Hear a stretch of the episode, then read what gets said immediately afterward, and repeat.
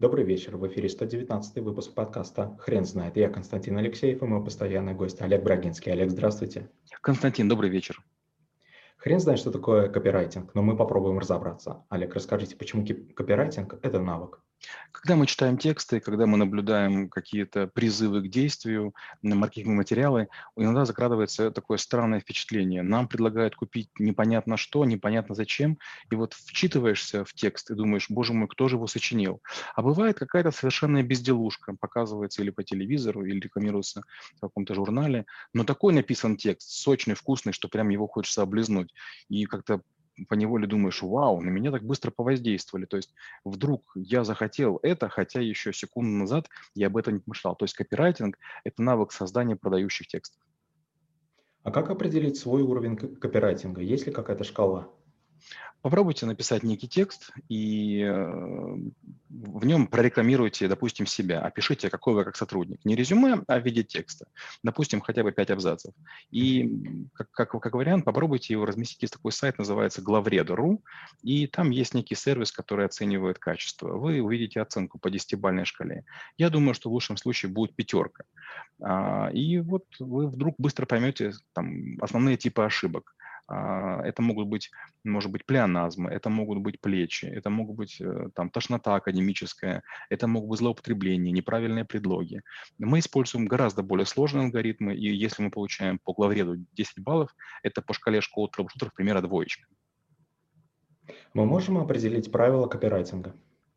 Их бесконечное количество.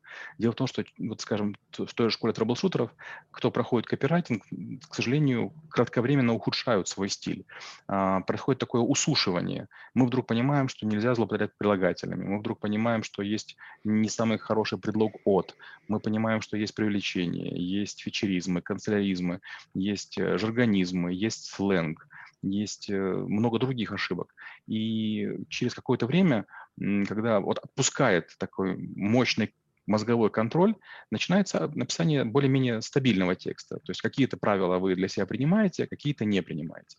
Ну, давайте основные. Первое – это писать в активном ключе. То есть кто делает что, а не нечто выполняет над не, не, нечто другим действия. Второе – это стараться поменьше писать союзов и предлогов. Э, предложения короткие воспринимаются легче. Третье – держать ритм. То есть как будто бы вы могли бы промаршировать в ту фразу, тот текст, который вы смотрите. Четвертое – это не вводить заблуждение. То есть если у вас есть какие-то факты, приводите. Если нет, то не нужно козырять тем, что недостоверное. И, наверное, последнее – это постоянно пишите для того человека, для которого вы думаете. То есть не думайте о том, какой у вас товар, какая у вас услуга, какой у вас продукт, а думайте, почему другой человек мог бы его купить, что его зацепит, что заинтересует, что подденет. Каких ошибок стоит избегать при написании текстов? Я уже сказал, первое – это переслушивание текста. Вот все ученики школы трэблшутеров после того, как проходит навык, они, к сожалению, начинают прям такие писать жуткие тексты, и мне прям становится страшно. Хотя, с другой стороны, я тоже такой этап прошел. Первые, наверное, статьи 50, которые я написал, они были чудовищные. А, почему? Потому что хочется сделать идеальный текст, но идеальный текст с точки зрения теории, он плох для читателей. Поэтому, конечно, надо научиться прятать так называемые ребра. Ребрами мы называем структуру. То есть у текста есть некая структура, и вот некоторые любят там пункты 1, 2, 3, 4, 5. Хороший копирайтер старается этого избегать. Нумерованные списки риски – это, честно говоря, убожество. И, наверное, третья ошибка, которую желательно избегать, это так называемая брехня. То есть подтягивать э, в текст то, что не является правдой, то, что не является измеримым, то, что является привлечением. Есть ли какой-то а, универсальный интернет-сервис, который поможет оценить текст на вводность, э, понятность и так далее? К, совершению, к, к сожалению, нет, такого универсального нет. Вот мы уже проговорили про главред. Второй еще орфограммка.ру тоже можно использовать. У него есть э, три раздела. Один называется «Красота», а, который показывает как раз вот злоупотребление, допустим, корнями или какие-то неправильные конструкции. Но если вы хотите э, прям писать хорошие тексты, мой совет выучить 16 уровней копирайтинга. У меня есть такая статья, где я рассказываю, и вы поймете, что тяжело сделать единый сервис. Мы потихонечку в школе что над этим работаем. Мы какие-то вещи уже автоматизировали, и с э, их помощью свои тексты правим, но до финального нам еще инструмента очень далеко. Я думаю, может быть, года два. В какой момент вы за, впервые задумались о навыке как о копирайтинге? И когда я начал писать текст для LinkedIn, я вдруг понял, что меня совершенно не находят. То есть вроде бы я писал проекты, я писал статьи, я писал, что я делал, чего достиг, но поисковые роботы мной не, не, не интересовались. И тогда я стал изучать, как написаны профили других людей. И на английском языке я нашел такие красивые профили. Я прям читал, словно сказка, словно история.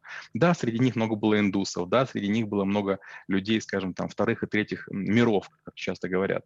Но все равно я подумал, вау, как здорово. Потом перечитал свой профиль и понял, нет, я хочу его переделать. И тогда я начал учить азы копирайтинга, перечитал какое-то ненормальное количество книг на английском, на русском, немецком, французском, даже на арабском, влюбился в, в эту историю и кратковременно, конечно, корежил свои мысли, и они были, как я уже говорил, плохо читаемы. Я стал странно говорить, стал жутко писать, но постепенно болезнь левизны в коммунизме прошла, и через время вроде бы все восстановилось. Как вы преподаете навык в школе трэблшутеров? Я прошу обычно написать какое-то эссе о том, как э, вас какое-то событие взволновало, о том, какая у вас есть мечта. И после этого мы начинаем читать вслух. При этом я начинаю вводить правила. То есть я сразу извиняюсь и говорю, те, кто первыми э, будут э, читать свое эссе, я буду часто прерывать. Только возникает какое-то прерывание, я стучу в ладоши, значит, ошибка, озвучиваю ошибку и на будущее всем говорю, теперь вы эту ошибку знаете, только вы ее услышали, хлопайте.